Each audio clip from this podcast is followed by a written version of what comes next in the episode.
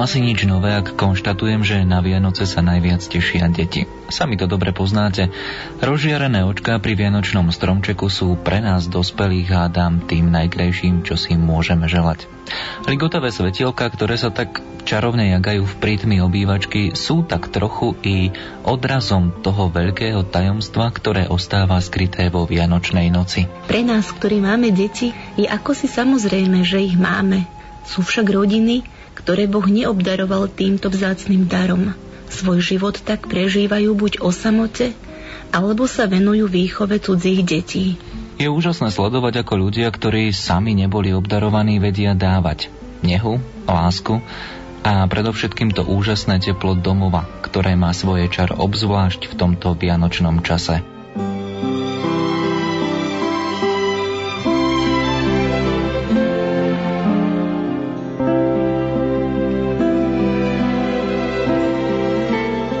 Pokojné a pohodové sviatočné chvíle vám želajú tvorcovia relácie.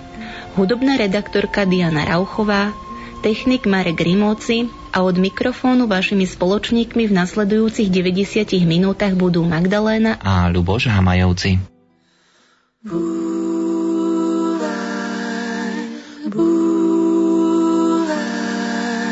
Búvaj, dieťa krásne, uložené v jasle. Búvaj, búvaj, pachoľa, milostivé Jezulaj. Budeme ťa kolísať, aby mohlo dobre spať.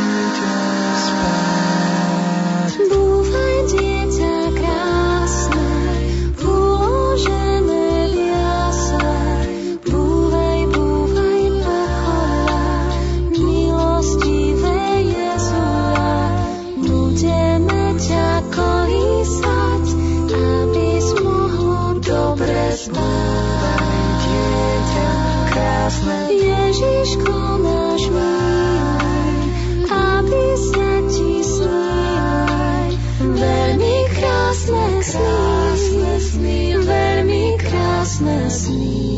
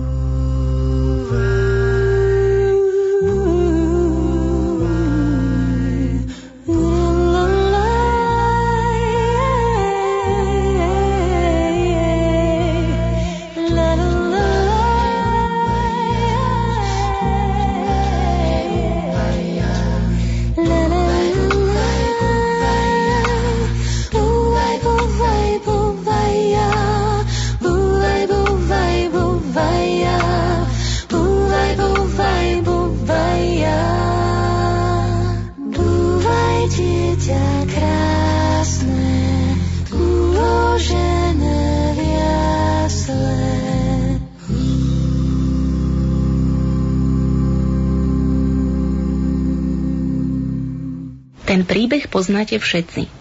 Stal sa pred viac ako 2000 rokmi. Príbeh jednej rodiny, možno práve takej, ako ste aj vy. Ten príbeh sa odohral kdesi v Palestíne, vraj pri mestečku Betlehem. Stojí tu chudobná maštaľka, či skôr jaskinka, kde odpočíva pár zvierat. Pokojne oddychujú. Zahaľuje ich len mlčanlivé šero noci. Noci, ktorá je pre jedných ako jedna z mnohých. No pre manželov z Nazareta je nocou, kedy má na svet prísť ich dieťa. Prichádzajú. On otvára, leda bolo stlčené dvere. Neochotne vrzgajú, ako by sa pred hostiami hambili za priestor, ktorý sa za nimi skrýva. Ona pomaly vchádza dnu. Napriek prichádzajúcim bolestiam z jej tváre žiari jas. Jas, ktorý svojou krásou zútulňuje aj nevľúdnu chladnú jaskyňu. On prestiera na zem plášť. Jeho tvár ošľahanú vetrom a opálenú neúprosne žiariacim slnkom naplňa pokoj. Je to zvláštne. Pokoj. A hoci pred chvíľou ich oboch odvrhli spred dvier svojich príbytkov viacerí ľudia. Prichádza tá chvíľa, keď sa spája nebo so zemou. Chvíľa, ktorá ostala utajená pred zrakmi mnohých. Chvíľa, ktorej svetkami boli len nemé zvieratá a chudobné jasličky. Jasličky, ktoré vo svojom náručí držali Božie dieťa. Postielka, ktorá symbolicky stojí aj v našich príbytkoch a čaká. Kedy? Kedy už príde to dieťa, aby posvetilo aj náš dom.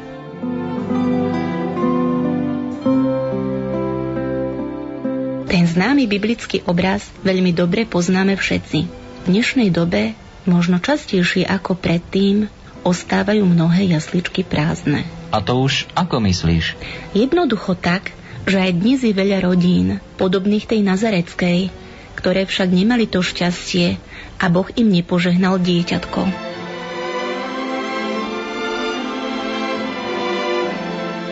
Vraví sa o tom, že láska kvitne v každom veku, Niekto svojho životného partnera stretáva od detstva, iný sa s ním stretne náhodne napríklad na ulici. A niekto na svojho životného spoločníka čaká, povedzme, aj do zrelého veku. Tak presne toto je prípad manželov Vierky a Jaroslava Hyžovcov z Mijavy. Tí sa vydali na spoločnú cestu životom pred 8 rokmi. A za tento čas zistili, že Boh pre nich pripravil trošku inú cestu. Aj keď by sa zdalo, že po svojej ceste kráčajú sami, nie je to až taká úplná pravda. Ich rodinné jasličky síce zostali prázdne, no v oboch srdciach je hlboko zakorenený niekto, kto ich životu dáva hlboký zmysel. Jaro a Vierka sa spoznali približne pred desiatimi rokmi za asistencie modernej techniky. Aj keď ich vzájomné sympatie sa najskôr prenášali len prostredníctvom internetu, neskôr to už bolo pekne z očí do očí. Po troch mesiacoch bolo prvé osobné stretnutie v Orke nad Vám, odkiaľ Vierka, moja manželka, pochádza. A to sme sa tak vlastne poznávali už bližšie. Bolo to celé obdobie, tak sme si dali zrať vždycky na bicykloch. Takto vlastne začalo aj to prvé také osobné spoznávanie sa navzájom. No 9, pomaly už 10 rokov bude budúci rok v lete, hej, že tak asi nejako. Vydávala som sa, mala som 43 rokov. Vlastne chcela som tak ako patriť niekomu a tak odovzdať sa niekomu a obetovať sa. Do to manželstva sme asi išli s tým tak tak dať tomu životu taký väčší snad zmysel alebo prinášať určite aj takú tú obetu a tak aj vzájomne sa naplňať. Boh vám zatiaľ nepožehnal vlastné deti. Ako ste príjmali alebo ako príjmate tento fakt, Jaro? Bol som si vedomý, že nášho veku, že už sme tak okolo zhruba 40 že predsa tam už aj z toho biologického hľadiska je to plodenie deti predsa len obťažné, že je to určite iné, ako keď sa zoberú ľudia vo veku 20-25 rokov, hej, takže deti už tak v podvedomí, áno, som nejak s tým teda, že rátal, že nebude to nič vynimočné, že keď už v našom veku teda to dieťatko na svet ne, nepríde, na osobne to nejak vyslovene až tak netraumatizovalo, že som to bral ako teda nejakú neviem, tragédiu alebo čo, že človek skrátka išiel s tým do toho manželstva aj, že už v tomto veku, že to môže byť, že to manželstvo bezdetné. Zas na tej druhej stránke a pomocou tej viery to človek takto bral, snad predklada Pánu Bohu, že ten Pán Boh môže mať pre nás predsa aj tú cestu inú, neznamená, že vlastne keď to dieťa nepríde do tej rodiny, že človek nemá byť čím naplnený. Môžeme sa tak zase viacej venovať možno aj tej oblasti duchovná, duchovného rastu. Tak ja môžem o tom povedať, že tak sme to fakt odozdali do Božích rúk, tak sme si povedali, Pane, nech sa stane Tvoja vôľa a tak ako manžel hovorí, že sme to brali úplne spokojom, že z nejaké stresy sme nemali pritom aj nejaké že by som to prežívala nejako stresovo, alebo ako už aj ten vek vlastne ma k tomu tak nejako nutil, že v pokoji, ak pán Boh dá a požehná, tak to príjmem a keď to nepožehná, tak to sa musím príjmať, ale s pokojom a s tou takou, takým Božím pokojom. Nechýbajú vám niekedy deti? Nie je život bez nich len taký prázdny? Tak nechýbajú nám deti. My sa snažíme o farnosti robiť vlastne s deťmi, Robíme pre túto farnosť vlastne detské večeradlá. Robíme to už 5 rokov, 4-5 rokov, myslím, si nepamätám presne, keď sme to začali. A vlastne sa snažíme aj, ja som vlastne viedla aj, alebo spolupracovala som s deťmi, tu na taká spolupráca s detským zborom. Spolupracovala som na detskej jasličkovej, to bolo jeden rok.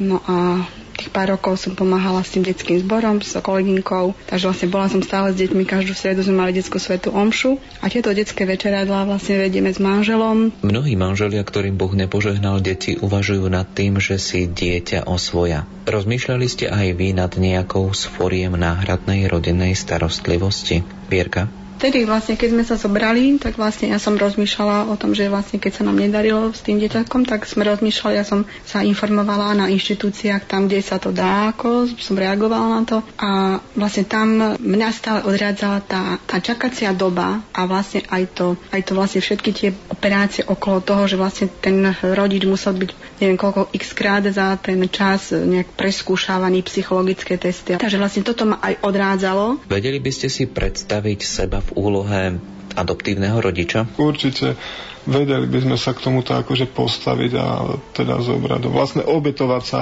obetovať sa, vlastne vidieť aj v tom dieťate, či už menšom, väčšom samotného Ježiša Krista, čo si spravili jednému z mojich najmenších mne ste spravili, takže nehľadiť zase na, tak, na takéto nejaké svoje vlastné pohodlie, možno únavu, ale tak aj priniesť tú obetu. Kebyže imaginárne, že taká situácia nastane, ale vravím teda, že v tom teda bežnom tomto živote, akom sa pohybujeme, tak človek až akože vyslovene, že by sme teda za každú cenu to brali na to hľadisko, že musíme mať deti stojí čo stojí, lebo ináč to manželstvo není požehnané, ten náš život není naplnený, alebo musíme, alebo tak až teda na to takto, že nejak nepozeráme, alebo nehodnotíme to.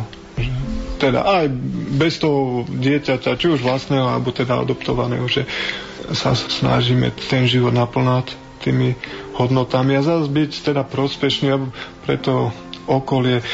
Lebo vlastne každý deň je darom od Pána Boha a v tom každom dni je spústa možností konať dobrého. Či už v rodine, v práci, vo farnosti, neviem kde vlastne nás pán pošle v tom danom dni a dá sa určite aj takto nejak realizovať ten život, či už duchovný, alebo aj teda taký ten bežný občianský. Podľa toho, čo hovoríte, Boh pre vás pripravil inú cestu ako cestu rodičovstva. Modlili ste sa za správne rozhodnutie? Myslím, že my sme sa aj za to modlili, že, že či teda správne jednáme alebo nesprávne jednáme, ale ako e, si myslím, že aj momentálne teraz sme boli na duchovných cvičeniach a povedali nám, že aká je tá Božia vôľa. Tedy je to Božia vôľa, ak ten výsledok prináša nejaké ovocie. A vlastne si myslím, že sme sa rozhodli dobre, lebo vlastne robíme aj pre Boha, aj pre druhých to, čo si myslíme, že vo svojom svedomí robíme dobre.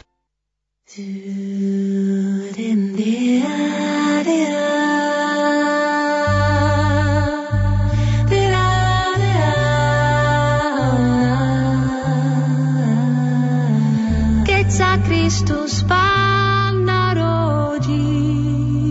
celý svet sa vyslobodil.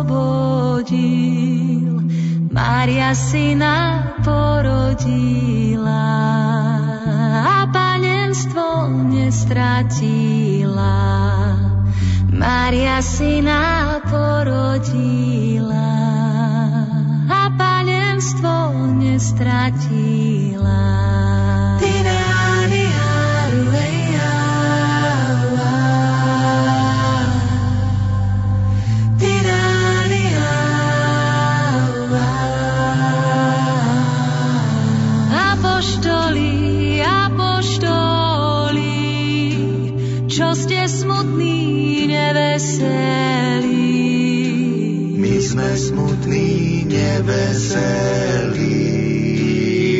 Sme pána nevideli.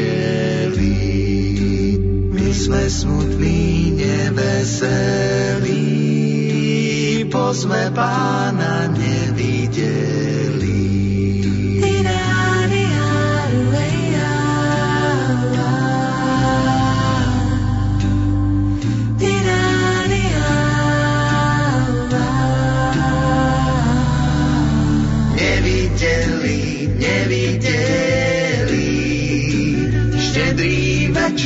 Pri večeri, keď chlieb lámal a rozdával, štedrou krvou nás napájal. Keď chlieb lámal a rozdával, štedrou krvou nás napájal.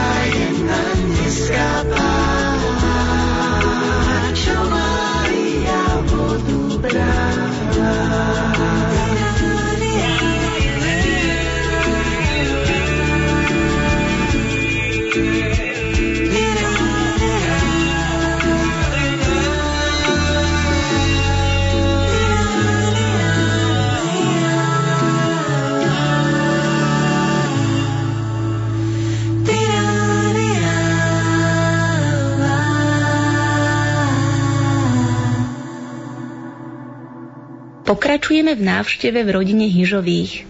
Vierka a Jaroslav žijú v Mijave. Mijovská rímskokatolická farnosť je sympatická najmä tým, že je to tak povediac jedno veľké rodinné spoločenstvo.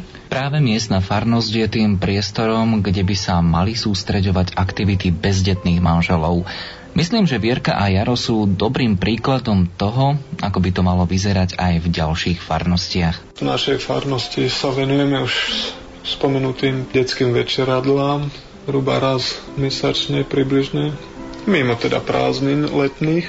Tam sa tak aj snažíme tým deťom venovať a ja v tom vidím fakt také krásne, keď sa te, na záver tej modlitbovej časti môžu tie deti spolu s nami zasvietiť Pane Mári. Takže skutočne v tomto vidím také krásu tohoto poslania. Možno návonok také jednoduché, nejaká modlitba alebo úkon, nič ťažké, ale tá podstata toho, že človek si to možno niekedy neuvedomuje, ale dávať tie deti alebo zasvetiť ich po ten ochranný plášť Pane Mári, tak to je určite niečo krásne, nádherné. Ja som 10 rokov viedla detský zbor. To boli od mala malička, od 4. ročníka, vlastne až po potom po vysokoškolákov. Tak vlastne ja som s nimi tak žila celý ten ich život a že s tými deťmi som bola dennodenne, lebo sme robili detské výlety, tábory sme robili, takže som bola z toho už až aj troška unavená, ale ako nemôžem povedať, že by som, a mala som deti strašne rada. A myslím, že aj ten, tá opačná strana to bolo také vzájomné, po toľkých rokoch sa vlastne vraciam tam, kde som bývala a sa mi to tak vracia, tá spätná väzba, sa sa prihovarili tie deti, že jak bolo výborné tam, tam, že aké mám krásne spomienky a že zase zasadilo niečo do tých detí, tak, tak to ma tak náplňa, že vlastne, že tá moja práca nebola zbytočná. Čo pre vás znamená viera? Aký význam má podľa vás, Jaro? Tá viera vlastne to je aj radosť. Že to má ma naplnať niečím radostným. Že to je radosť, čo sa týka perspektívy a z hľadiska väčšnosti, čo nám je dané predostreté, čo nám Boží syn vydobil, ale aj ten ako vravím, každý jeden deň v tomto živote napriek možno častokrát neprajným okolnostiam, trápeniam, krížom rôznym, stále tu môže byť tá radosť, alebo že odkiaľ má človek taký zdroj možno, že čerpať takú radosť, takú nádej do toho života. Tá viera by človeka nemala nejak zošnorovať, že nemalo by to byť jarmo, že čo má robiť teda niečím eh, neslobodným, smutným, hej, alebo že to musím, ale fakt, že to by mala byť radosť. A teraz viem, že tá viera, čo to je, v koho verím, čo za mňa vykonal, čo pre mňa vydobil, čo mi priniesol a ja mu to mám fakt s radosťou, s láskou opätovať v rámci teda svojich možností. To je tej ľudskej krechosti aj, aj slabosti, ale snažiť sa tešiť sa a byť fakt ako malé dieťa. Malé dieťa úplne jednoduchočko mu to koľko razy predostred aj svoje potreby, prosby, trápenia. Aj, že... Pre mňa viera, vlastne tak hovorili Jaruško, že vlastne to je taká pre mňa taká radosná nádej, vlastne taká radosná nádej, že raz sa ja stretnem vo väčšnosti s Ježišom. Pre mňa viera veľmi dôležitá, lebo Boh ma náplňa a viem, že komu mám veriť. A viem, že Boh je verný. Neopustí ma nikdy. Stále je so mnou, len musím, musím vlastne stále nejak tak oživovať. Modlitbou a prosbou a ďakovaním a chválením. Všetko odovzdávať takou jednoduchosťou dieťaťa Bohu. Keď som pripravoval tému tejto dnešnej relácie, zamýšľal som sa nad tým, ako asi trávia Vianoce manželia, ktorým Boh nepožehnal vlastné deti. Mnohí mi iste dajú za pravdu, že to, čo si my dospelí najviac zapamätáme z Vianoc, sú rozžiarené oči detí, pozerajúce sa na jezuliatko v jasličkách alebo rozsvietený vianočný stromček. Ako vyzerajú Vianoce u vás, Vierka? Prežívame Vianočné sviatky tak ako, si, ako každá iná rodina, že vlastne na ten štedrý večer sme spolu, priprav, pripravujeme spoločne štedrovečernú večeru, pomáhame si navzájom, potom ideme na Svetu Omšu, na, e, večer, na večernú, hej, ktorá, je... ktorá je, a potom vlastne ideme na polnočnú Svetu Omšu. Ten štedrý večer sme vlastne sami dva, akože strávime mm-hmm. v domácnosti. Čo pre vás znamenajú Vianoce? Je to len nejaká časť liturgického obdobia, alebo je to niečo viac. Ten zmysel Vianoc je to niekedy možno aj ťažké si v tom dnešnom svete obájiť, lebo keby sa človek príliš nejak nechal ovplyvnovať chodom tohto sveta, tak hej, to už by musel spievať koledy niekedy v polke oktobra ešte pred sviatkom všetkých svetých ale hovorím, to je vyslovený konzum, niečo povrchné, čo ide úplne inde, ale opravdivý zmysel Vianoc uvedomiť si v tom sviatku, čo to vlastne je, že príchod toho Božieho Syna. Je to dar pre nás aj, aj osobne. Vierka? Vianoce sú pre mňa takým časom, časom, kde vlastne cítim, že prišlo niečo, prišlo niečo, nejaké svetlo. Ale svetlo prichádza pre všetkých. Ale ja osobne cítim, že to svetlo prišlo pre mňa. Pre mňa do môjho srdca. Taká nádej, nádej, že tento človek prišiel pre mňa, aby ma raz spasil.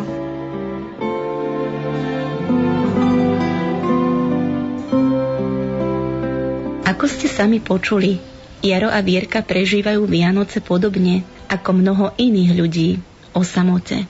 Majú však rodinu, známych i celé farské spoločenstvo, ktorého súčasťou sú i oni, a to aj napriek tomu, že ich jasličky zostávajú prázdne. Človek však nikdy nie je sám, ak má vo svojom srdci lásku, ktorú rozdáva. Priateľov, ktorí ho podržia, keď je najhoršie, no predovšetkým Boha, ktorý všetkému dáva ten pravý zmysel.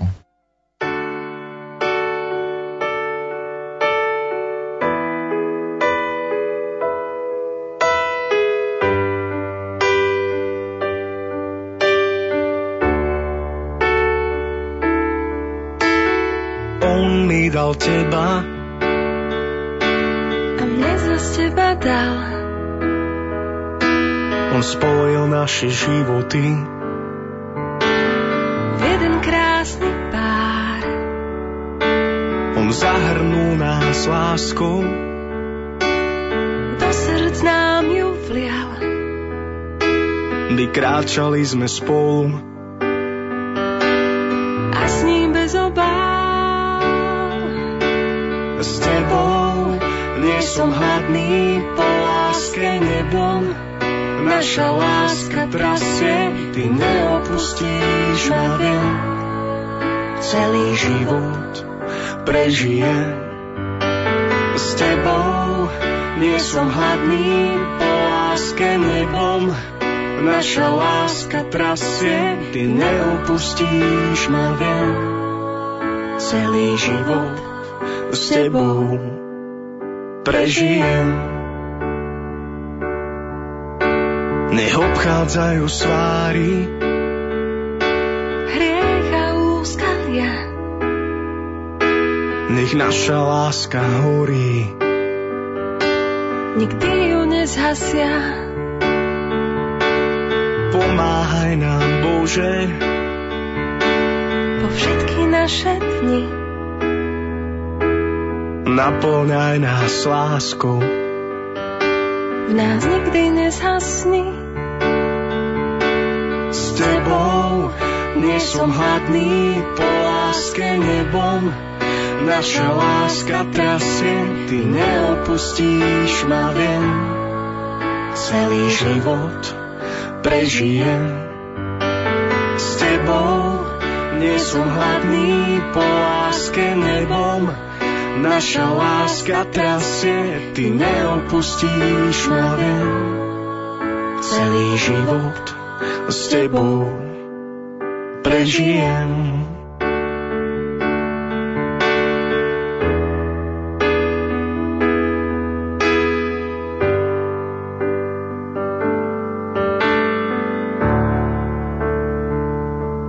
Dvaja anonymní ľudia v anonymnom byte na anonymnom sídlisku. Jedna izba, štyri steny. On vstáva od televízie, aby si otvoril novú plechovku svojho obľúbeného nápoja. Mlčky zdoláva tých pár centimetrov, ktoré delia pohodlnú pohovku, kúpenú prednedávnom v akcii za smiešnú cenu od chladničky. Skôr, ako sa stihne načiahnuť ku dverám chladničky, otvoria sa dvere na kúpeľni. Modrasté svetlo mihotavých obrázkov televíznej reklamy sa nekompromisne zmieša s tlmeným svetlom vychádzajúcim z kúpeľne. Vo dverách stojí ona. Nie je nalíčená. Stojí len tak vo vyťahanom tričku, s očami opuchnutými od plaču. Pozerá na kríž zavesený na stene, ktorý je nemým svetkom ich spoločného života. A oči jej opäť zalejú slzy. Chce niečo povedať, ale úzkosť, či skôr clivota je zviera hrdlo.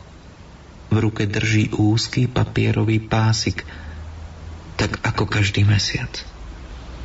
Nádej si aj dnes podáva ruku s beznádejou. Túžba mať, byť, počuť slovko mama, tiché mrnkanie, alebo aj plač. Hlasný plač, nech je akokoľvek hlasný, len nech je. Nech tu nie je to strašné ticho, tá prázdnota. Ona i on mlčia. Svetlá v oknách náprotivných bytov sa jedno po druhom strácajú v nekompromisnej tme. Tme, ktorá všetko skrie do anonymity dneška.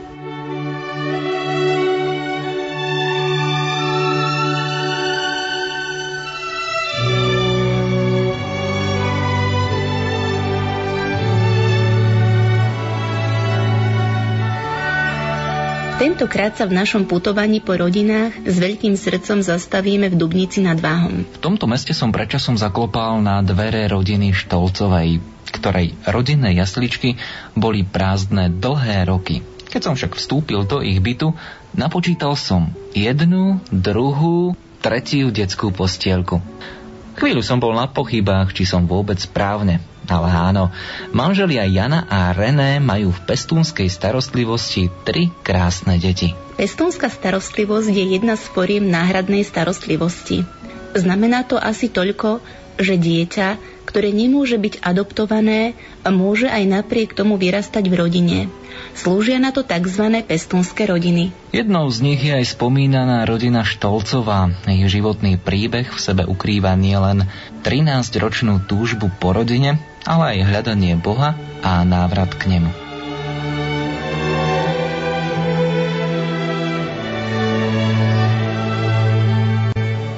No my sme sa zoznámili, to je v februári už 21 rokov, na jednej zábave, kde sme ani jeden z nás nemal byť.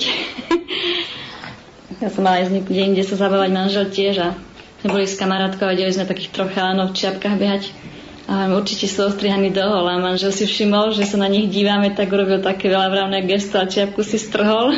tak sme mu zatlieskali. No a prišiel k nám, že či máme voľné miesto, sa prihovoril a potom sme sa začali stretávať. No a teraz v oktobri to bolo 19 rokov, čo sme manželia. My sme mali ešte tak sobáš, sme mali dišpens, lebo manžel bol neveriaci. Ja som tiež prechádzala takým vnútorným obrátením, navrácaním sa k Bohu tak som na ňu nejako netlačila, tak asi po štyroch rokoch manželstva manžel tiež prijal sviatosti, sa obrátil. Tak, kresťanská rodina. René, Janka spomínala vaše obrátenie. To, že neveriaci človek uverí v Boha, je veľkým tajomstvom a dovolím si povedať, že i veľkým zázrakom. Čo bolo takým impulzom, aby ste začali hľadať Boha? Čo bolo takým impulzom? Za prvé, keď som videl, že proste túto v rodine Jankyných rodičov, aj tu v Trenčine, že sa úplne ináč uh, žije ako u nás doma v Čechách a ešte proste za komunistov ten prevrat a všetkého a Teplice, odkiaľ pochádzam Čechá, tak je úplne ateistické mesto. Takže človek sa s tým nestretol, keď som babku mal Slovenku, ktorá tedy akože síce nechodila do kostela, ale modlila sa. A už kedysi dávnejšie, ešte na základnej škole, som našiel kedysi dávno taký krížik nebo rúženec a nosil som ho na krku. Neviem, či som bol v 4. 5. triede. A raz ma videla učiteľka a som ma pýtala, že či som veriaci. Hovorím, že nie. A mi ho strhla z krku ten rúženec. Keď nie som veriaci, tak na čo to nosí? Taký silný dojem na mne to zapôsobilo a človek potom časom príde na to, že veľa vecí je úplne, úplne ináč a že proste ten človek, keď chce veriť toho Pána Boha, tak uh, si k nemu tú cestu nájde. Predtým, ako ste vstúpili do manželstva, ste sa zaiste rozprávali o spoločnej budúcnosti. Možno aj o počte detí. Ako to vidíte teraz s odstupom času? My sme si nejako tak sadli asi od začiatku, takže že chceme mať tri deti, potom samozrejme, že sa osamostatniť a keď sme vstupovali do manželstva, tak sme mali také svoje plány. plány a predstavy, ako to bude a sny ktoré vlastne sa postupom časom naplňali až na tie tri vlastné detičky. Ktoré máme vlastné teraz. Teraz máme prijaté. Táto relácia má názov Keď jasličky zostanú prázdne. Trošku tak načriem do vášho súkromia. Koľko boli tie vaše jasličky prázdne? U nás to bolo tak, že začali sme chodiť asi po 5 rokoch, po vyšetreniach a zistili nám, že sme v poriadku, že sme zdraví, že deti môžeme mať tak e, sme sa teda nadiali, čakali sme, že tam my mať detičky a stále nič. No pre mňa zvlášť to bolo také ťažké, ako pre ženu. Každý mesiac som dúfala, že už som tehotná a potom zase to sklamanie. A som sa cítila taká, ako žena menej cenná, nenaplnená. To tak chýbalo.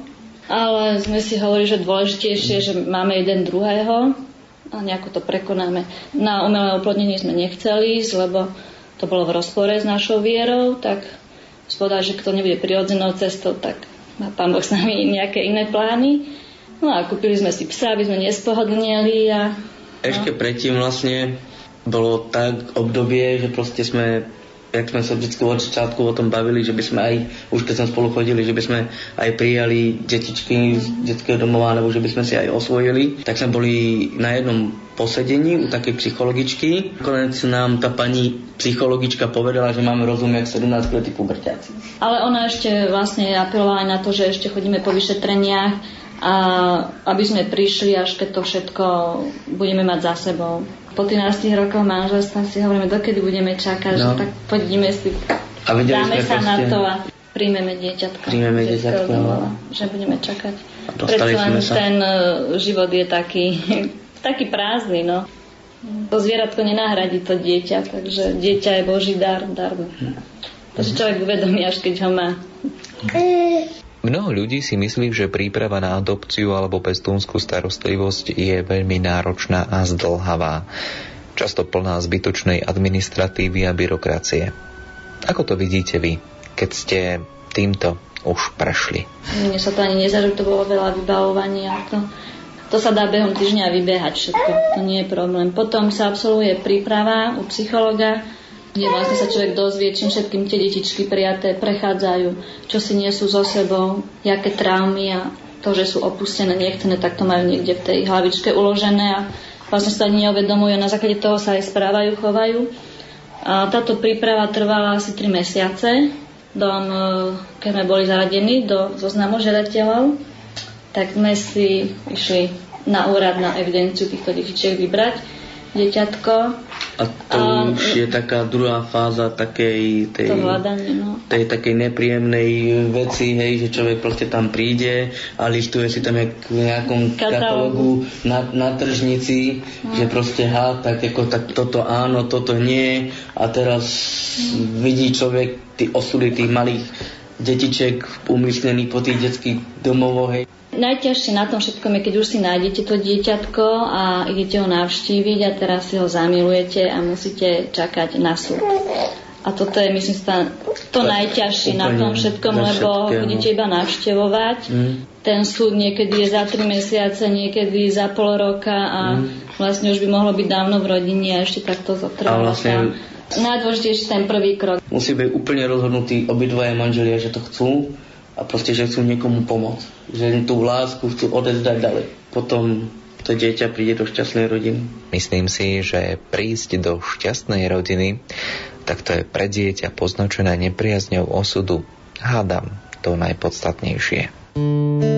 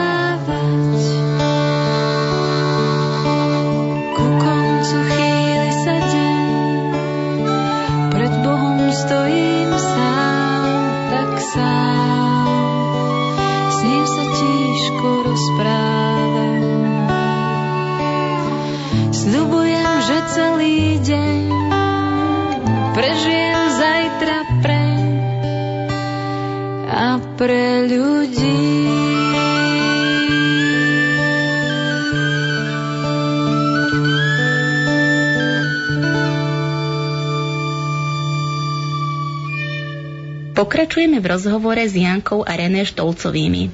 Dozvedeli sme sa, že na dieťatko čakali dlhých 13 rokov. Je to naozaj dlhý čas. Možno viacerí z nás si to nevedia ani len predstaviť. No ale teraz už poďme konečne predstaviť deti. To malé, veľké šťastíčko, ktoré sa ukrýva za dverami dubnického panelákového bytu. Alexko, to je náš prvorodený v úvodzovkách. vlastne všetky sa narodili v našich srdiečkách, tak ten má 7 rokov, tak manžel už ten sa na mňa. Druhé máme je Sofinku, to je romské dievčatko, tá bude mať v februári 4 roky. Tá zase postavuje celý manžel. Možno aj povahovo. a teraz máme malú Rebeku, tá bude mať koncom decembra 7 mesiacov. Vlastne sme mali Vianoce už o mesiac skôr, alebo koncom novembra sme mali súd a bola nám prisúdená, tak ešte čakáme na tú pravoplatnosť, aby mala byť. Všetko pôjde dobre budúci týždeň.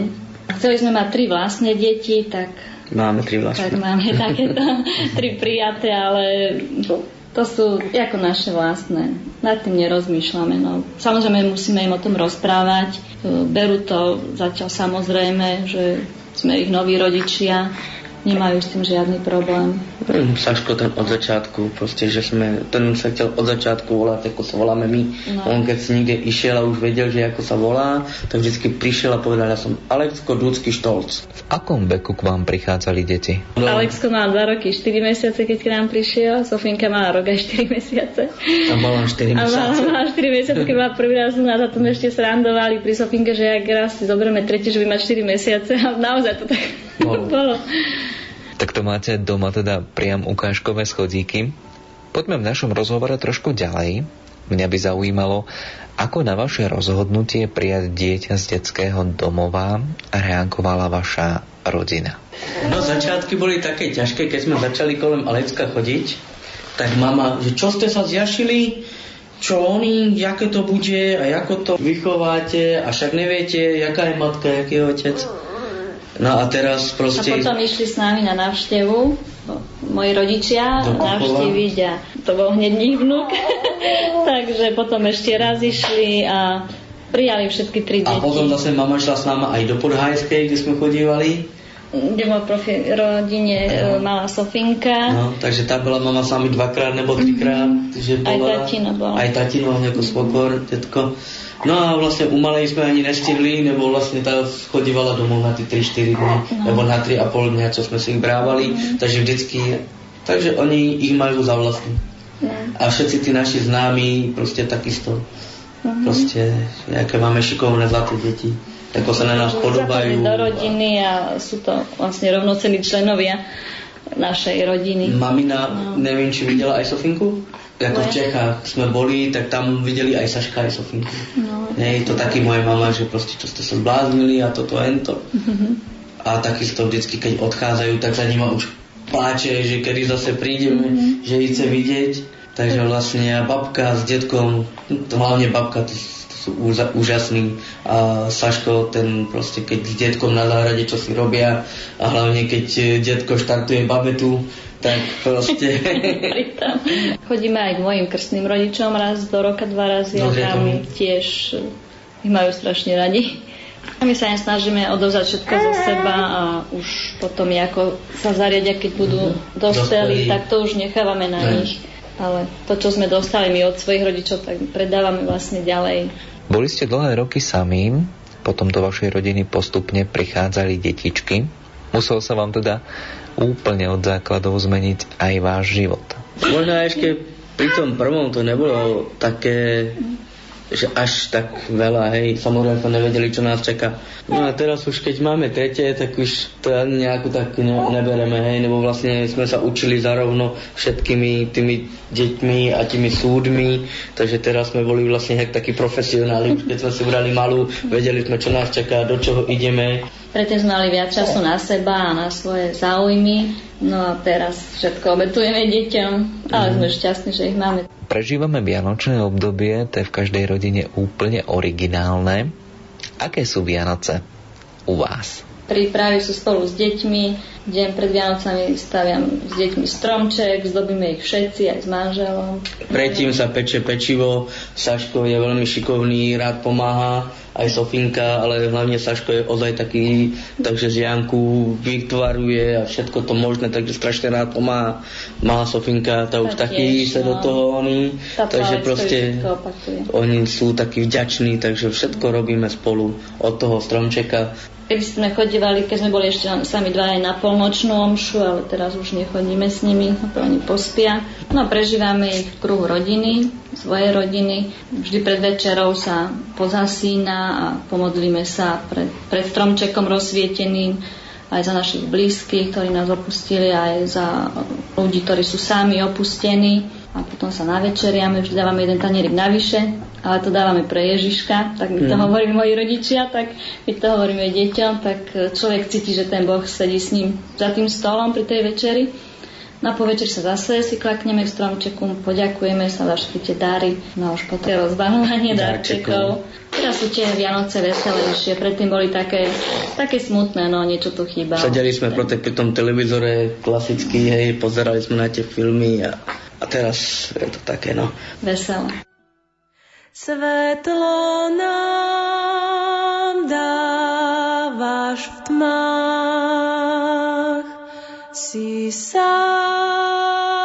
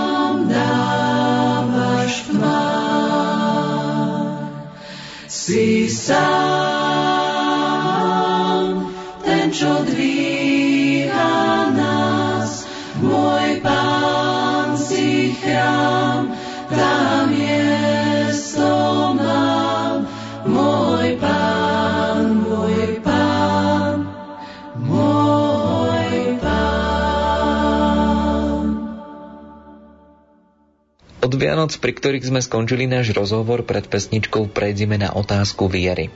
Aké miesto má Boh vo vašej rodine?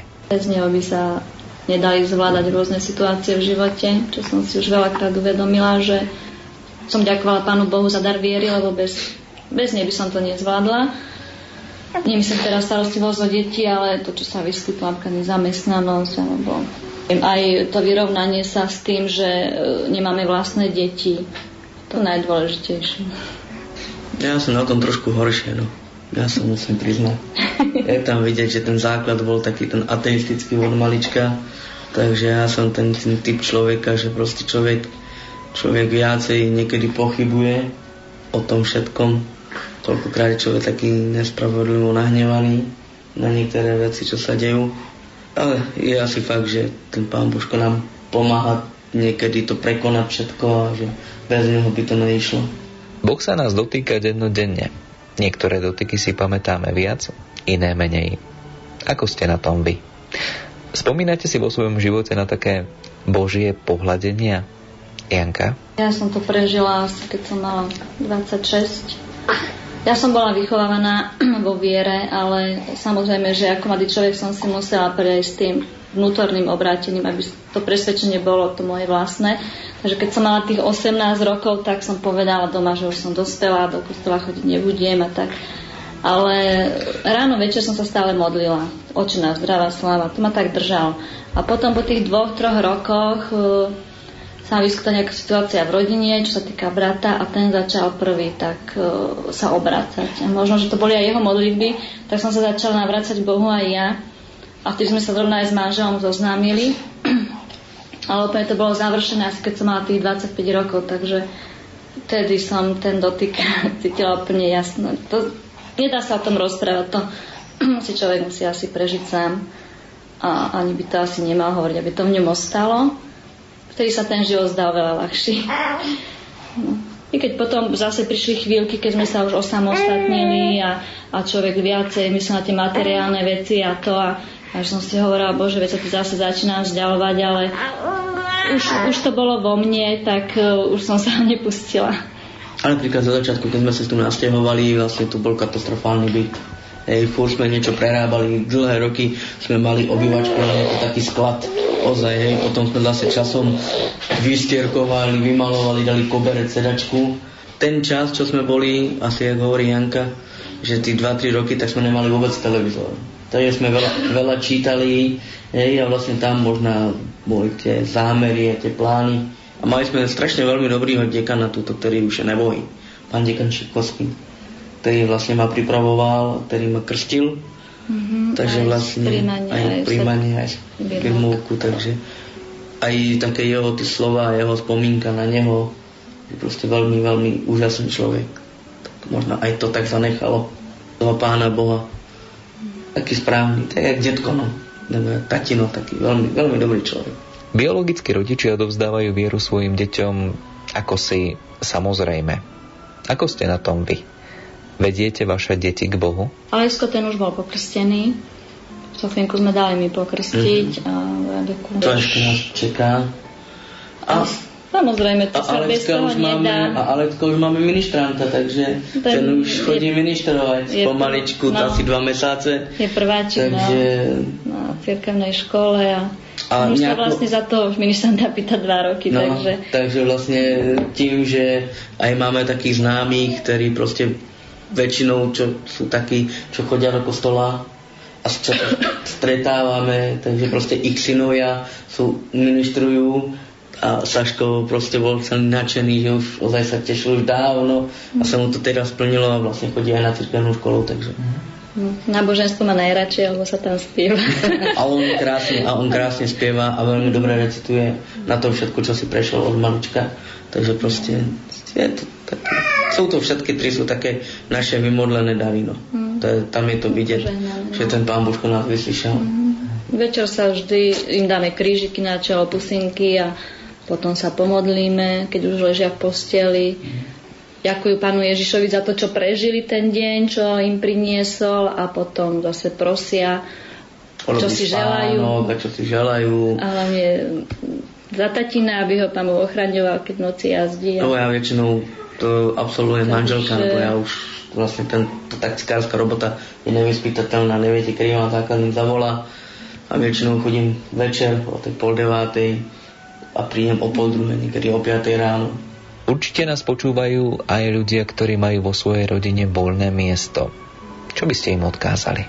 Treba ozaj povedať tým ľuďom, ktorí by chceli, že to není niečo, čo by sa nedalo zvládnuť, hej. A je to proste, tí deti im to vrátia, je to niečo úžasné, ten pocit. A hlavne, keď im to povie tati, mami, tak je to úplne Len výchova týchto detí je ťažšie a zložitejšie ako vlastný, lebo neviete, čo si so sebou nesú. to od malička, aj z tej rodiny. Po, jak mi povedala moja známa, že ty si bola mamou naladená na jednej vlnovej dĺžke, ale u nich nie. Mhm. Že to, keď som povedala, že každý deň musíme dávať tie isté hranice, lebo si myslia, že to, čo platilo včera, dnes neplatí a zase skúšajú. A preto len tie trámy im e, Nikto nezobere, to majú oni To v majú sebe, v sebe a... a- človek nevie, kedy, kedy, ako s tým budú bojovať. má to vplyv na ich správanie. Potrebujú viacej lásky, títo detičky. Potrebujú stále uisťovaní, že, že áno, že on je náš, že on je môj a že ho ľúbite.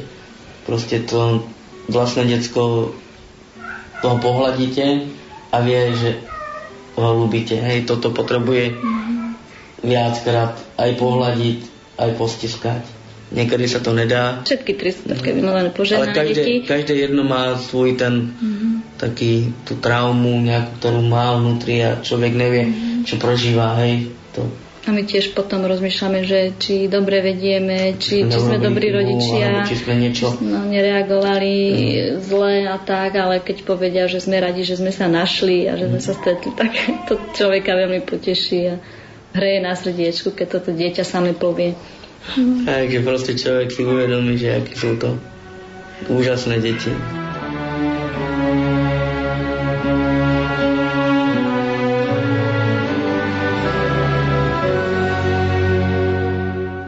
Tak teda úžasné deti, ktoré majú úžasných rodičov, či aby som bola presná, úžasných pestúnov. No ruku na srdce, milí priatelia, nemáte chuť stať sa aj vy jedným z nich?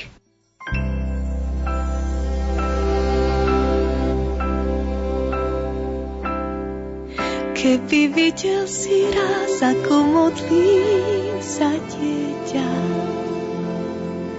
napadlo by ťa tiež modré nebo, veď vieš, to dieťa lásky tam vidí anielov.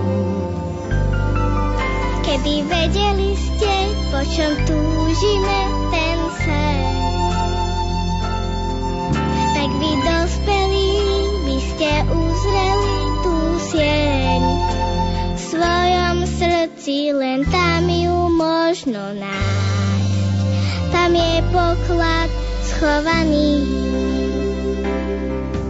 Kedy videli sme niečo, čo sa volá ťa prečo Boh stvoril modré nebo. Kedy videli sme niečo, čo sa volá modré nebo. Povedz, napadlo ťa prečo Boh stvoril modré nebo.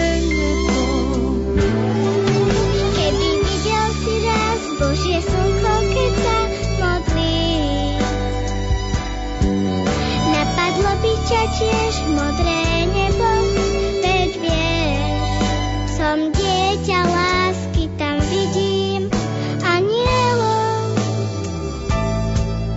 Keby vedeli sme, po čom túžite, ten sen.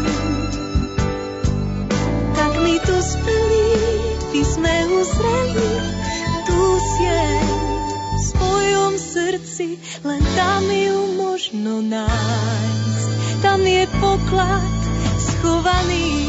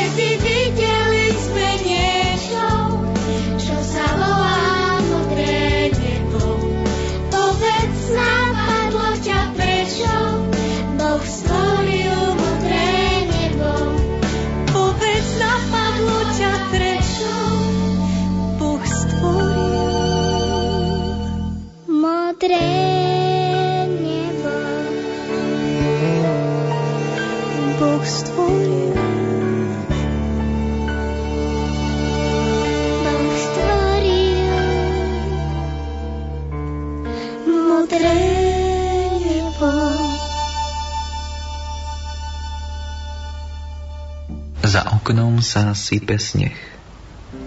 Záľahy snehu pokrývajú krajinu. Ona stojí pri obloku a sleduje, ako jemné snehové páperie pokrýva obločnicu. Tiché myšlienky plynú v diali, pomaly, nečujne a pritom tak bolestne lomcujú jej vnútrom. Prázdnota a ticho. Ticho a prázdnota. Ponapráva ešte sviatočné prestieranie na stole. Tie vnúčence nič nenechajú na pokoji. Skloní sa k jesličkám pod vianočným stromčekom.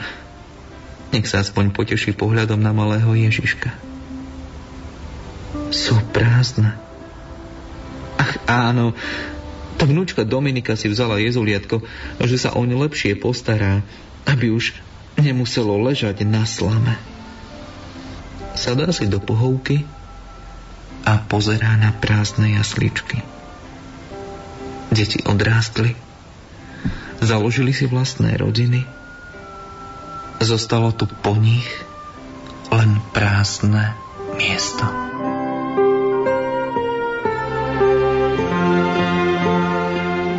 Medzi nami žijú aj rodiny, ktorých domáce jasličky síce neboli prázdne. No aj napriek tomu si rodičia vzali k sebe cudzie deti, aby im tak dali to najcennejšie, čo môžu dať. Lásku a domov. Aj keď sa navôkol a čím častejšie hovorí o tom, aký strašný svet je dnes za našimi oknami, nájdu sa však aj takí, ktorým ešte v hrudi bije statočné a šľachetné srdce. Dal by Boh, aby bolo takých ľudí v dnešnom svete čím viac. Tentokrát sa v našom putovaní zastavíme v Trenčíne.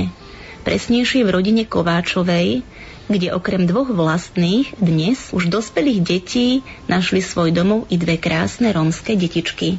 Neviem, čo by na oslovenie detičky povedali Mariana Nataška. Z tých sú dnes už použijem moderné slovo tínedžery. Obaja majú 13 rokov a môžem povedať, že ich životná cesta, pokiaľ sa dostali do Trenčína, nebola vôbec ľahká. Adresu, kde bývajú Kováčovci, som našiel celkom poľahky. Vchodové dvere mi prišlo otvoriť dievčatko. Nataška. Pani Evu som vyrušil pri príprave večere. Rozhovor, nerozhovor, večera má prednosť čo chápem a trpezlivo vyčkávam. Zatiaľ listujem v albumoch s fotografiami Mariana a Natašky. Naozaj museli to mať vo svojom živote veľmi ťažké. Po chvíli prichádza pani Eva a tak začíname náš rozhovor. Ako mi prezradila, s manželom sa spoznali celkom romanticky vo vlaku. Boli sme vtedy obidvaja vysokoškoláci.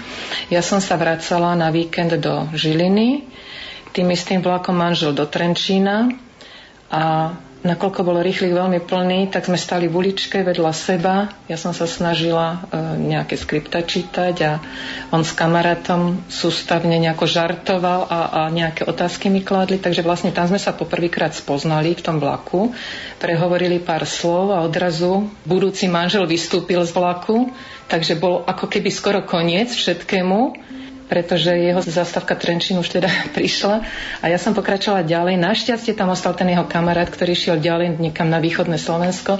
No a ten nás potom teda neskôr e, dal dohromady. Romanticky ste sa spoznali a ako to bolo ďalej? Ďalej sme sa teda stretávali ešte posledný rok vysokoškolského štúdia v Bratislave. Po závere nášho štúdia manžel išiel na rok na vojenčinu. Ja som šla pracovať do Žiliny. No a keď sa vrátil, tak sme sa vzali a usadili sme sa v Trenčine. Tu sme dostali bývanie, takže tu sme pracovali obidvaja. Koľko rokov ste spolu? Sme spolu 30 rokov tento rok. Veľmi rýchlo nám to fakt ubehlo. Hodnotím to, že to bol taký ako celkom pekný, čas. Vždycky sme vedeli, že patríme spolu a vždy sa všetko ako si vyriešilo. Či, neviem, či to bola len tá naša snaha, alebo nám kto si z vrchu prial, ale ako naozaj fungujeme dobre. Boh vám požehnal dve vlastné deti, potom ste dali rodinu aj dvom deťom z detského domova. Poďme ich predstaviť našim poslucháčom. Prvá sa nám narodila dcera Zuzana, takže tá je najstaršia, o 4 roky neskôr, dcera Katarína. Manžel vždy chcel chlapca, mal dve dievčatá, takže to sa mu ne, nejako nepodarilo. Neskôr sme si teda osvojili, chceli sme najprv chlapca, takže k tomu sa ešte dostanem, ako sme sa vlastne rozhodli. E, takže máme chlapca Marianka, ten má 13 rokov a Zároveň s ním sme si teda vzali aj dievčatko na tašku, tiež 13-ročnú. Takže tí dvaja vyrastajú skoro ako dvojčata u nás, hoci sú z dvoch rôznych rodín. Ako sa rodilo rozhodnutie osvojiť si cudzie deti? Vždycky sme mali s manželom sklon pomáhať e, rôzne finančné zbierky, oblečenie na charitu a tak. Ale teda toto by ma nikdy nenapadlo, ani vo sne, že pomôcť takto deťom z detského domova. Iba, že naša najstaršia dcéra Zuzka študovala e, na Vysokej škole pedagogickej v Banskej Bystrici, kde kedysi na začiatku svojho štúdia objavila na nástenke nejaký oznam, že teda by mohli prísť dievčatá budúce pedagogičky pomáhať do kojeneckého ústavu, ktorý bol v Banskej Bystrici vtedy. No a ona tam začala chodiť a odkedy to prvýkrát videla tie detičky tam opustené, samé, na ktoré tie opatrovateľky nemali toľko času, No odvtedy už len za nami chodila, poďme, zachraňme, aspoň jedno dieťa zachraňme. Takže vlastne celá tá myšlienka, celý ten začiatok bol v tejto našej cére, hm, vtedy vysokoškoláčke, ktorá si ako vysokoškoláčka nemohla samozrejme dieťa zobrať. Takže vlastne nielen nás, presviečala, aby sme zachránili, ale všetkých známych, dokonca ešte aj detskú doktorku oslovila. Nechcete si zobrať, kde sú tam v rôznom veku teda tie deti rozpanilé, krásne, biele, tmavé, aké kto chce. Takže vlastne to bola tá jej myšlienka. No a je v nej nejaké takéto sociálne cítenie, pretože hovorím, že to je taká druhá matka Teresa, má adopciu na diálku. Ešte ako vysokoškolačka platila dievčatko v Indii dlhé roky. Potom mala dievčatko v Albánsku. Neskôr už keď bola zamestnaná, tak si vzala z Afriky chlapca, z Južnej Ameriky nejakého chlapca, podporovala skutočne pravidelne tými platbami. Dnes, keď už má svoje, je vydatá, má svoje dvojročné dieťa, tak si k nemu zoberala ešte taktiež rovnako staré dieťa, takže má tiež ako keby dvojičky. Pani Eva, keď vás tak počúvam, znie to ako niečo neskutočné. Realita detských domovov a dojčenských ústavov je však úplne iná. My sme si deti ako také nevyberali. Cera povedala, teda keď áno, keď sme ochotní a mali sme tú prípravu spravenú, vraví, poznám tam jedného chlapčeka, tak vieš, ja by som vybrala tohto chlapca, ten nemá šancu, že si ho niekto vezme do rodiny. E, ľudia tam chodia, pozerajú tie deti, vyberajú si sem tam nejaké si vyberú, ale tento nemá šancu, že si ho niekto vezme. Tak my si vezmime tohto. Tak to vybrala. No a nakoľko to dieťa teda Maroško potom mal ten vek troch rokov, kedy odchádza z Kojeniaku, tak sa dostal do Turzovky, do špeciálnej základnej školy internátnej, ktorá bola vlastne škola, ale on je ako škôlkár, zároveň s tým dievčatom, ktoré tiež máme, ako rovnako vekovo staré deti sa dostali do tejto e, školy s tým, že zakladajú škôlku. Tak oni boli prví dvaja škôlkári úplne v tejto turzovke.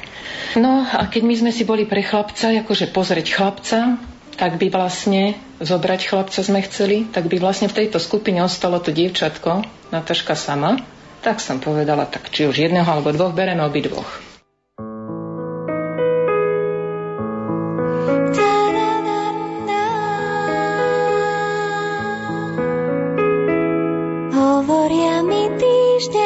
to sú moje deti, sedem milých detí, krásnych ako kvet. Volajú tie deti, anielici svetí, kto ich raz len stretol, toho teší svet.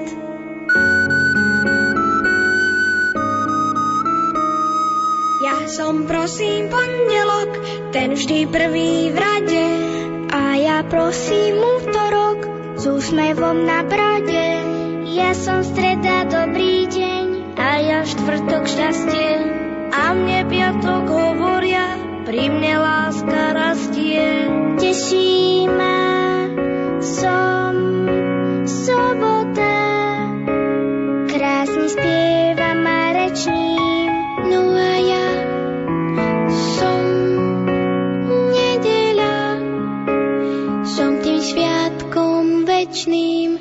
akože som týždeň, ja a moje deti, sme tu k vašim službám, prosím, želáte si radosť, smútok, nádej, núka osud nám.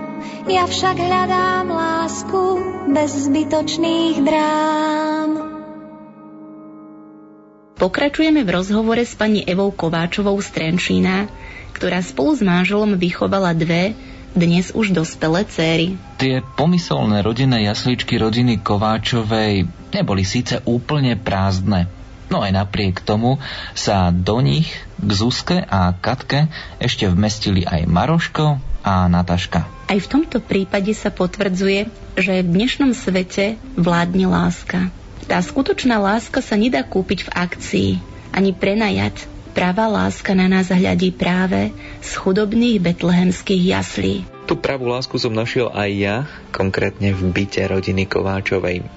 Pred pesničkou sme s pani Evou spomínali na prvý kontakt s Maroškom a Nataškou. Ako reagovali vaši blízky na deti, keď ste si ich vzali domov? Tak naša rodina, no, boli prekvapení veľmi, boli veľmi prekvapení, ale Skôr sa čudovali, že si robíme starosti. Rodičia, samozrejme, my chceli doprieť viac kľudu, pretože naše dievčatá mali 16 a 20, čiže boli, by sa dalo povedať, odrastené z takýchto nejakých detských pôvodzovkách chorôb. Takže vlastne nemali nič proti tomu, že sú to deti, malé, z domova. To by im vôbec nič nevadilo, ale to, že ja v svojom veku, v podstate žena v prechode, ktorá má svoje zdravotné ťažkosti a plus teda dve veľké deti, ktoré tiež majú svoje muchy v úvodzovkách, no takže sa na takéto niečo dáva. Isté aj pre deti bola cesta z domova do rodiny veľkou zmenou. Ako reagovali oni na nové prostredie?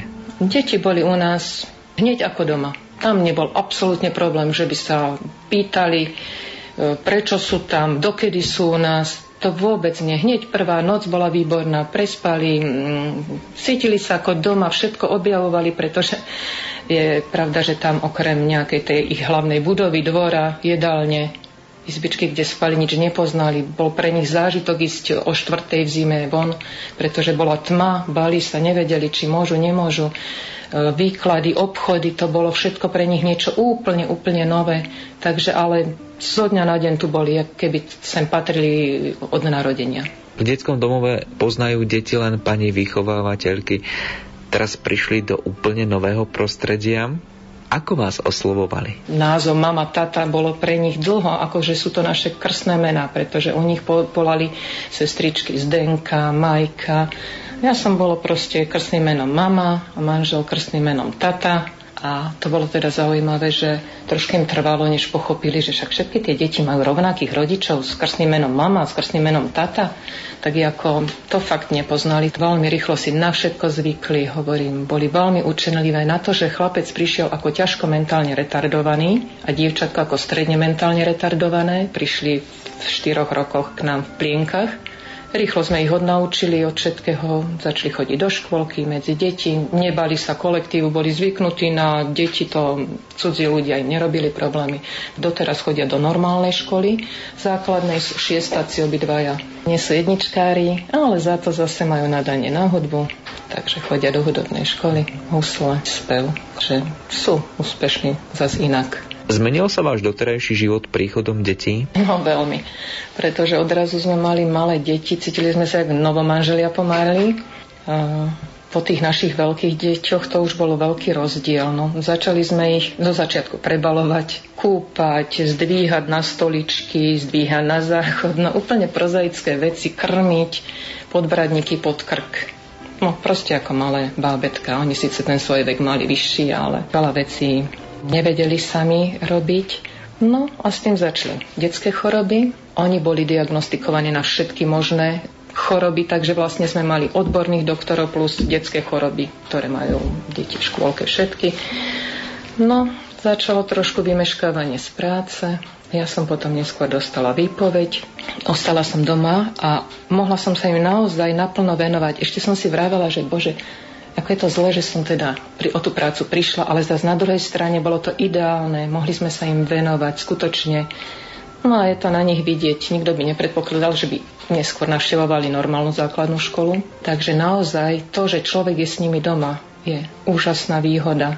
Nie len, že teda tá príprava do školy, aj tá príprava na krúžky. Oni už od 5 rokov chodili mm, ako škôlkári vlastne na, na spev, na športy, No to som s ním musela všade cestovať, nabaliť desiatu, jedlo, pitie, športové potreby, všetko proste muselo byť nabalené.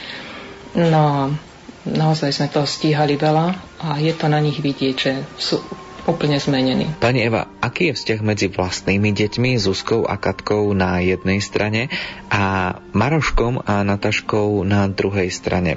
Je to taký naozaj súrodenecký vzťah? Tá staršia dcera, ktorá o toto bojovala, no tá, tá bola úžasne v siedmom nebi, tá bola rada. Jednak pedagóg, e, jednak to, že sa jej splnil ten sen, že mohla niekomu pomôcť. Nakoniec to boli teda dve deti, ktoré sme si vzali, venovala sa im maximálne, teda ozaj.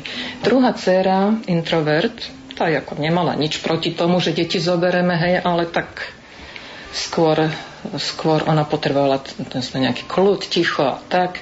No ale nakoniec sme zistili, že keď sme ju potrebovali, keď sa prebalovali jedna jedného, druhá druhého, nakoniec aj tú svoju povahu akúsi časom zmenila. Odrazu sa musela dokázať s nimi rozprávať, pomáhať, až sme sa vlastne prekvapili, že z takej osoby, ktorá vždy bola tak pozadí, tak, tak nakoniec bola vtiahnutá do deja, no že sa trošku zmenila. Tí mali, mali v nich veľký vzor, prostredníctvom tých veľkých dievčat sa dostali všeli kde. Takže mali, mali sa navzájom veľmi radi. Teraz ešte, ešte hovorím, že teda mali v minulom čase, pretože obidve cery sú v zahraničí momentálne, takže vydávajú sa menej, o to sú si zase vzácnejší.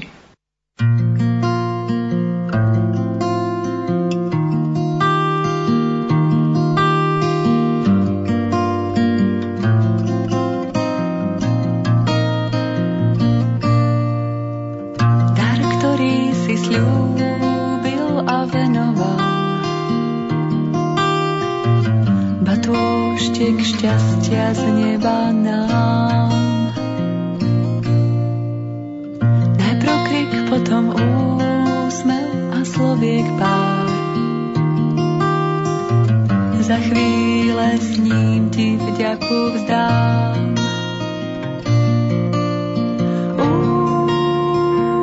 požehnaj ho láskou, to dieťa svetla s náručou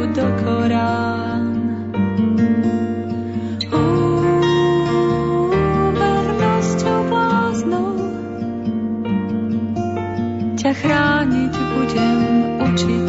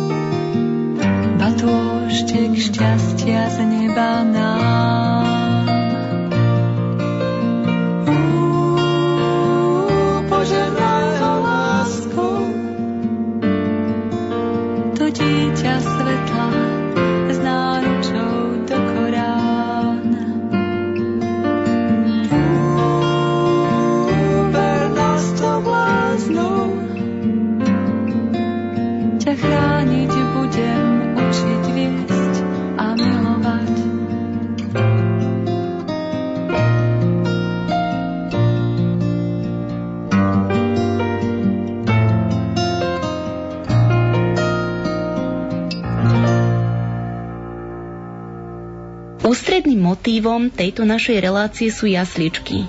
K jasličkám neodmysliteľne patria Vianoce. Mňa by zaujímalo, ako Marošku a Nataška trávili prvé Vianoce v novej rodine. Tak presne táto otázka zaujímala aj mňa, keď som nahrával rozhovor v rodine Kováčových. Prvé Vianoce, no, sú u nás teraz 9 rokov, takže mali tie 4 roky, prišli v novembri. Ako to teda vyzerá na Vianoce vo vašej domácnosti? Najprv sú tie prípravy, frmol, hore dole sa beha, aby sa ešte uložili darčeky pod stromček, aby teda sa dokončilo varenie, poobliekame sa, hej. Takže je taký trošku zhon, potom sa skľudníme. No už pri tom štedrovečernom stole, no boli prekvapení, kúkali, čo to je, ako to je, určite v takom malom kruhu neoslavovali, aj keď sa teda určite v tých detských domovoch oslavuje, oslavujú Vianoce inak. Takže s podbradníkmi pod krkom samozrejme v tej dobe. No, boli očarení všetkým, všetko bolo pre nich také nové, iné, atmosféra. A spomínam si na taký zábavný moment, keď sme, my sme boli tak zvyknutí u našich dievčat, že manžel sa vytratil už po večeri, zacingal zvončekom v obývačke, teda kde vstal stromček a darčeky. No a už dievčatá išli, áno, že počuli zvonenie. No, no a tentokrát tiež zazvonil v tej obývačke. No a my už sme teda navodili situáciu. Aha, niekto zvoní, ideme sa pozrieť, niekto zvoní, možno ten Ježiško už prišiel. No a oni utekali ako prví, tak sme ich nechali, lenže oni šli ku vchodovým dverám, však nič iné nemôže zvoniť než vchodové dvere. Otvorili vchodové dvere na chodbe, tma v bytovke. No, nikto tu není, kto zvoní. Takže vlastne oni absolútne nevedeli nejaký takýto, ako ten náš zvyk, že sa zvoní v obývačke a nie vonku na chodbe, že neprichádza nikto cudzí, ale proste, že ideme do tej obývačky a boli očarený stromček. Ježiško im doniesol veľa darčekov. Keď som prišiel k vám, listoval som vo fotoalbumoch Natašky a Maroška. Zachytávate si spoločné momenty z vášho života aj dodnes? Všetko natáčame na video Cera za svoje úspory, tá najstaršia Zuzka, e, kúpila kameru, keď sme išli pre nich. Odvtedy natáčame teda skutočne všetky najdôležitejšie momenty a radi si to aj pozeráme. Dodnes je asi 16 kaziet, takže ešte stále natáčame niektoré udalosti a radi sa na to dívame, pretože si hovoríme, Bože, bez toho už by sme si fakt veľa aj nepamätali a je to úžasná vec. Čo pre vás znamená viera? Sme veriaci, veríme v tú pomoc Pána Boha, prosíme ho o pomoc a sme radi, že sa nám darí, teda aspoň tak ako zatiaľ. To, že sme si vzali deti, možno, že je Božia vôľa, neviem, ale nerobilo nám to žiadny problém. Môj manžel pred sviatkami, keď sme sa ho pýtali vždy k Vianociam, k narodinám, no čo by si si prijal, čo, ti, čo by sme ti takého mohli darovať? tak vždy zo žartu povedal, dobre deti. Ale myslel tie dobré deti, tie naše dve biologické, ktoré boli tiež všelijaké občas. Takže dobre deti. No a jemu sa to naozaj splnilo. My sme dostali ešte ďalšie dve deti, čo teda absolútne sme o tom nikdy ani nepomysleli, hovorím, lebo je to myšlienka tej našej najstaršej cery. A odrazu sme dostali o dve deti viac a velice ľahko, bez bez tých rôznych tehotenských problémov a tak ďalej. Dve krásne deti, živé, veselé, temperamentné a sú to dve krásne rómske deti. To musím dodať, lebo tie rómske deti, všetky rómske deti sú veľmi krásne, okaté, usmievavé, fakt sú krásne, takže sa nám splnilo, teda manžel dostal dobré deti. Kde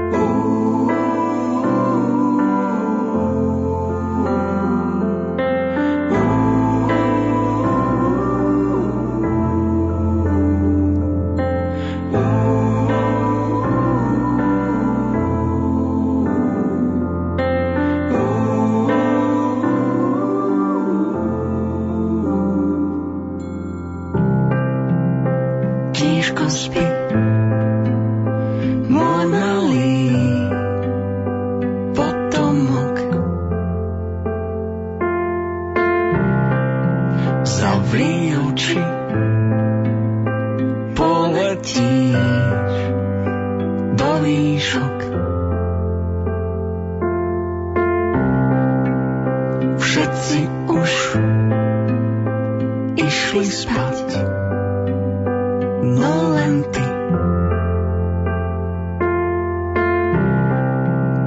Hľadáš tie zázračné